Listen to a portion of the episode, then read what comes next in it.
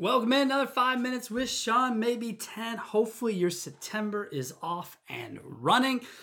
I want to talk about communication today, okay? So, lately I've been having to do a lot of work with contractors and other people and scheduling and people in and out of my house, etc., etc. And what I'm finding is that most people are poor at communication. And it's really nothing crazy, right? I mean, it's simply about first of all, it's uh, if you're going to use a calendar to communicate with one another, you want to make sure that that calendar is A, accurate, B, everyone knows what's going on, and C, and most importantly, what's on the calendar actually fucking happens.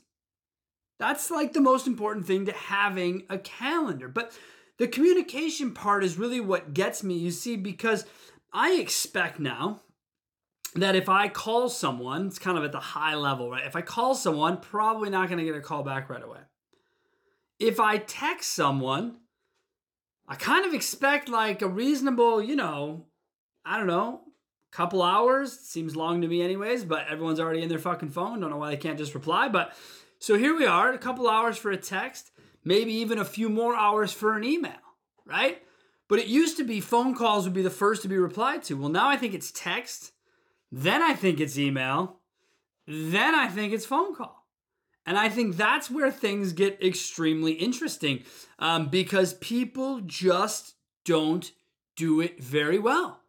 Um, one of the situations that came up was basically about timing of the house. You know, we work from home, and so when people are in and out of our house, it's important that we know that. And there were multiple occasions when you would attempt to get a schedule because it wasn't being followed on said calendar. You would try to understand the timing of it because it wasn't being followed on said calendar. And you would take that communication and then you would sort of just have to throw it out the window because it didn't really matter. None of it really mattered. And, and so when you communicate with one another, like for instance, if I tell a project manager that the best way to get to access the room you're working on is through the back of my house, I'll leave the door unlocked. You can go in and do all the work you need that should be conveyed and put on the calendar for everyone, whether it's electricians, flooring, whatever. I don't care. Drywall doesn't matter. Whatever it is, everyone has access to the same place.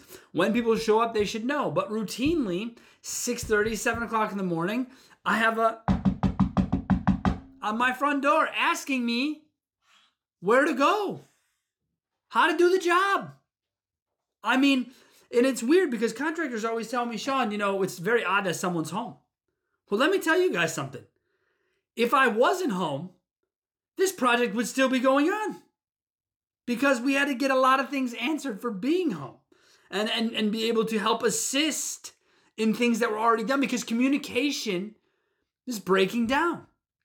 Now, as I apply it to my own business, it's like the biggest thing we do. We started working with um, a new partner within our company, and and this individual, you know, one of the first things I told him was, "Hey, man, when we text, when we call, it sort of needs to be high on the priority list."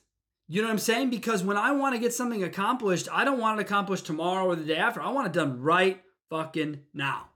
The moment I think about it is the moment, probably moment later, I want it done.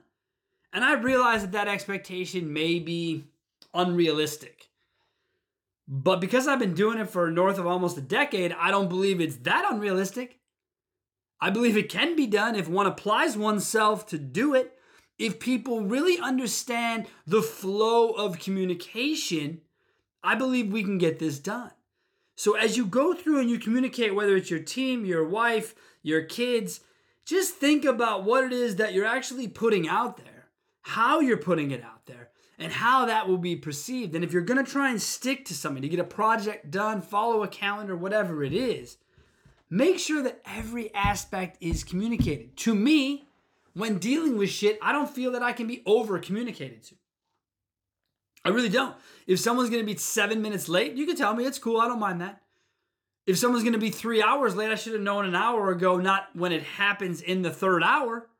So That's really what it comes down to me. And all the people I deal with, great people. They're great human beings. That's not what I'm referring to. What I'm referring to is the inability to communicate seamlessly. So, think about it the next time you send a text, next time you let an email sit in your inbox for a week, you could have replied to the moment it came in. And just let's try to be better at communicating with one another. Go out, have yourselves a wonderful week, and we'll see you again next week.